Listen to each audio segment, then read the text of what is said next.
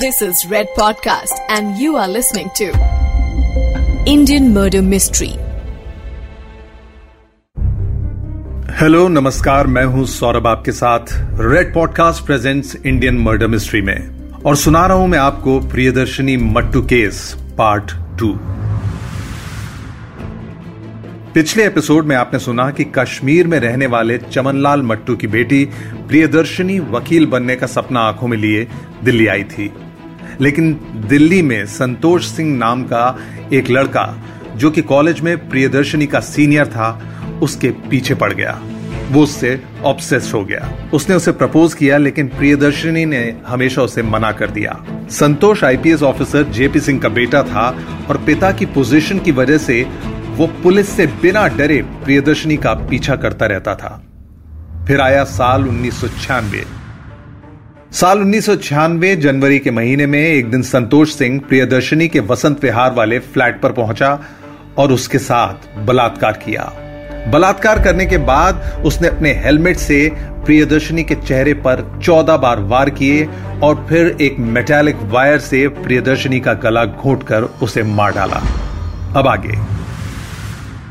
संतोष सिंह प्रियदर्शनी को मारने के बाद वसंत विहार से निकल गया। कुछ देर बाद घर के नौकर वीरेंद्र सिंह ने जब प्रियदर्शनी के कमरे में झांका तो वहाँ का मंजर देखकर उसके होश उड़ गए। खून में लथपथ चेहरा, फटे हुए कपड़े और थमी हुई साँसें। आसपास के लोग इकट्ठा हो गए और प्रियदर्शनी के अंकल जिनका वो फ्लैट था, वो आनंद फानन में घर पहुँचे। पुलिस टीम मौकाए वारदात पर पहुंचकर मामले की जाँच में तो जुट गई, पर आगे क्या हुआ, जानकर आप हैरान रह जाएँगे।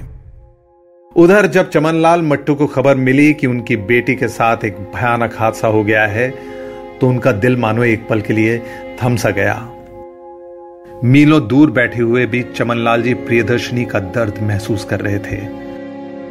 वो बिना देर किए दिल्ली पहुँचे, लेकिन बहुत देर हो चुकी थी। बाप को अपने ही हाथों अपनी जवान बेटी का अंतिम संस्कार करना पड़ा। लेकिन एक उम्मीद मन में थी कि संतोष सिंह को उसके किए की सजा ज़रूर मिलेगी। प्रियदर्शनी की लाश के पास से पुलिस ने हेलमेट के कांच के टुकड़े, बाल और वो वायर जिससे कि प्रियदर्शनी का गला घोटा गया था, उसे बरामद किया था। नौकर वीरेंद्र सिंह का बयान भी दर्ज किया गया था, जिससे बात तय हो चुकी थी कि खून संतोष सिंह ने ही किया है। पुलिस ने जाँच के दौरान संतोष सिंह के घर से वो हेलमेट भी बरामद किया, जिससे प्रियदर्शनी के सर और चेहरे पर घातक वार किए गए थे। दिल्ली यूनिवर्सिटी की एक लॉ स्टूडेंट के साथ बलात्कार और मर्डर जैसी घटना मीडिया की नज़रों से कहाँ छुपने वाली थी? जानकारी मिलते ही पूरे देश में यह खबर आग की तरह फैल गई। प्रियदर्शनी के पिता चमनलाल मट्टू को जब यह मालूम पड़ा कि दिल्ली पुलिस के joint commissioner JP Singh, Santosh Singh के पिता हैं तो उन्होंने सीबीआई जाँच के लिए आग्रह किया। सीबीआई हमारे देश की सबसे काबिल और ईमानदार पुलिस संस्था मानी जाती है। लेकिन जब आपको आगे का पता लगेगा कि देश की सबसे बड़ी जाँच एजेंसी के होते हुए इस केस में किस तरह की नाइंसाफी हुई। तो आपके मन का विश्वास हो सकता है डगमगा जाए। 25 जनवरी उन्नीस सौ छियानवे ट्वेंटी जनवरी 1996 यानी वारदात के ठीक दो दिन बाद यह केस सीबीआई को दे दिया गया था। इंसाफ की आशा मन में लिए चमनलाल जी सीबीआई की जाँच में उनका सहयोग करते रहे। और अप्रैल 11 उन्नीस को सीबीआई संतोष सिंह के खिलाफ चार्जशीट फ़ाइल करने में सक्सेसफुल भी हुई। अब देखिएगा कि किस तरह हमारे देश का जुडिशियल सिस्टम विक्टिम से ज़्यादा कल्प्रिट को फेवर करता है। करीब एक साल से ज़्यादा का वक्त बीत गया। और 1997 उन्नीस में अगस्त महीने की 11 तारीख को ट्रायल शुरू हुआ additional solicitor general S C Mittal इस कोर्ट के जज थे जिनके सामने इस केस की दलीलें एक एक करके पेश की गईं। वक्त तेज़ी से बीता और चमनलाल जी की बेटी प्रियदर्शनी के लिए इंसाफ का इंतज़ार और लंबा होता चला गया दो साल बीत गए थे, लेकिन कोर्ट प्रोसीडिंग्स चीटी से भी धीमी रफ्तार में चल रही थी। तीन जनवरी 1998 उन्नीस सौ अंठानवे आते आते करीब 50 विटनेसेस को एग्जामिन किया जा चुका था। एक साल लगा केस का ट्रायल शुरू होने में। एक साल लगा केस के विटनेसेस को एग्जामिन करने में। और फिर अप्रैल 1998 को, उन्नीस को सभी आर्ग्यूमेंट्स को क्लोज किया गया। क्योंकि केस को ट्रांसफ़र करने के लिए ज़ोर दिया गया, खबर मिली थी कि मुजरिम की तरफ़ से पैसों के दम पर इस केस का नतीजा बदलवाने की कोशिश की गई है।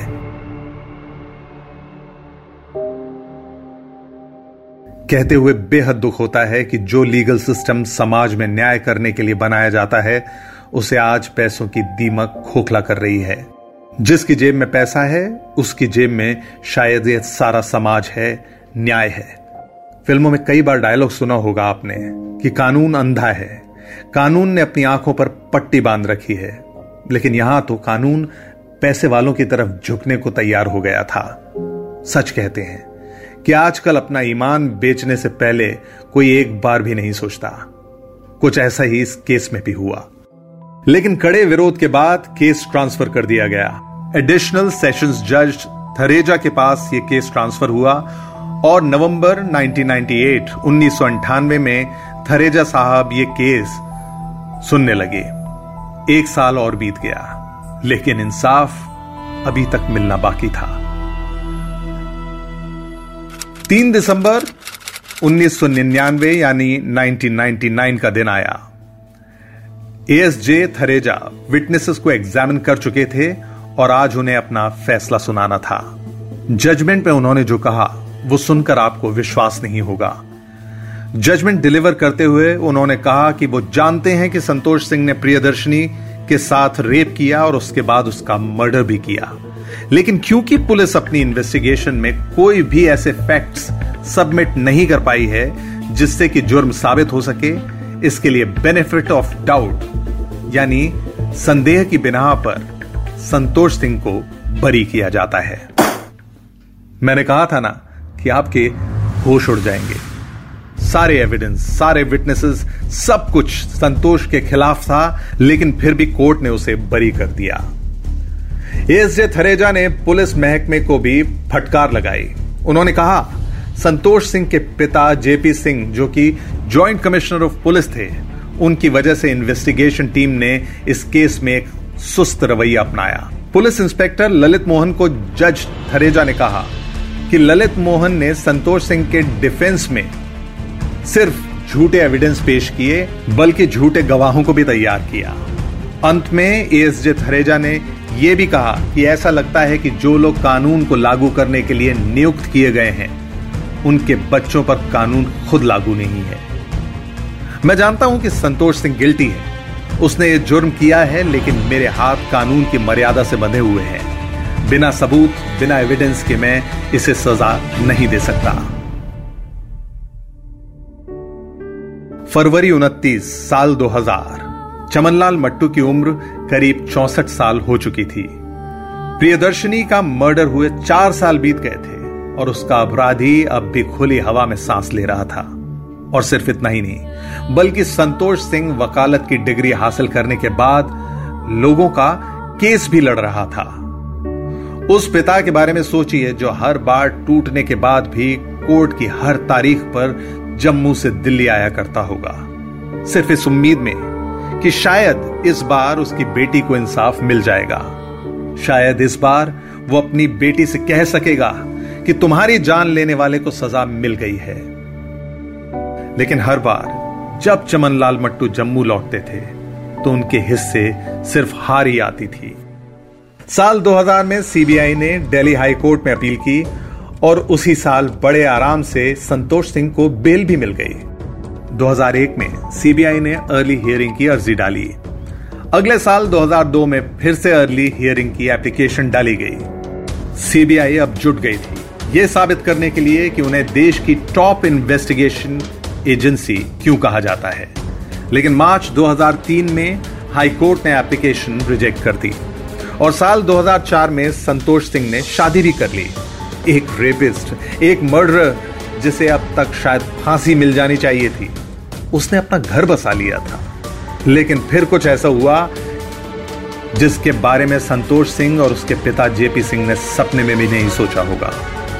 21 फरवरी 2006 2006 को एक हियरिंग हुई। जी नहीं, प्रियदर्शनी के केस की नहीं, जैसिका लाल केस की। केस में शामिल मुख्य आरोपी मनु शर्मा और आठ और लोगों को कोर्ट ने बरी कर दिया।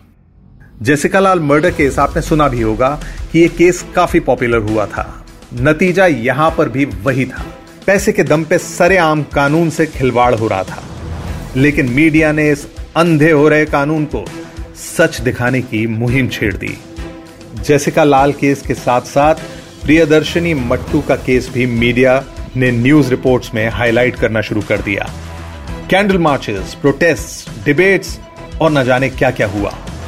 मीडिया ने देश को जैसिका और प्रियदर्शनी के लिए एकजुट कर दिया। अथॉरिटीज पर प्रेशर बढ़ने लगा और अचानक एक ठंडे पड़ चुके केस में नई जान आ गई। संतोष सिंह के खिलाफ सीबीआई ने 22 जुलाई 2006 को अर्ली हियरिंग के लिए फिर से एप्लीकेशन दी। और चार दिन बाद डेट मिल गई। अगस्त थर्टी फ़र्स्ट 2006 यानी 2006 को केस की सुनवाई हाईकोर्ट में शुरू हुई और अक्टूबर 17 आते आते सीबीआई ने न सिर्फ़ संतोष का जुर्म साबित कर दिया, बल्कि दिल्ली पुलिस के पाँच इंस्पेक्टर्स के अगेंस्ट भी चार्जेस फ़ाइल किए जो फेक एविडेंस और विटनेस बनाने में शामिल थे। प्रियदर्शनी को इंसाफ मिल गया। हाईकोर्ट ने संतोष को फांसी की सजा दी, लेकिन सुप्रीम कोर्ट ने सजा को उम्र कैद में बदल दिया। चमनलाल मट्टू ने कोर्ट से बाहर आकर मीडिया को शुक्रिया अदा किया। ये और बात है कि संतोष सिंह हर कुछ दिन में पेरोल की अर्जी दायर करके बाहर आ जाता है, लेकिन उसका जीवन अब सलाखों के अंदर ही कटेगा। दोस्तों, मीडिया किसी भी लोकतंत्र में एक अहम भूमिका निभाता है। सच को लोगों तक पहुंचाना, सही ढंग से पहुंचाना बहुत ज़रूरी होता है। इंडियन मर्डर मिस्ट्री ऐसे जर्नलिस्ट को सलाम करता है जो बिना डरे सच को लिखते हैं, बोलते हैं और लोगों तक पहुंचाते हैं। शायद जैसिका लाल और प्रियदर्शनी मट्टू केस भी कहीं गुम हो जाते अगर मीडिया इन केसेस का सच लोगों तक नहीं पहुंचाता। इंडियन मर्डर मिस्ट्री में मैं हूँ सौरभ, आपके साथ ओनली ऑन रेड पॉडकास्ट मिलूँगा आपसे अगले एपिसोड में। You are listening to Red Podcast Indian Murder Mystery. Written by Dhruv Law. Audio designed by Ayush Mehra. Creative Director Saurabh Brahmer. Send your feedback and suggestions right to us at podcast at redfm.in.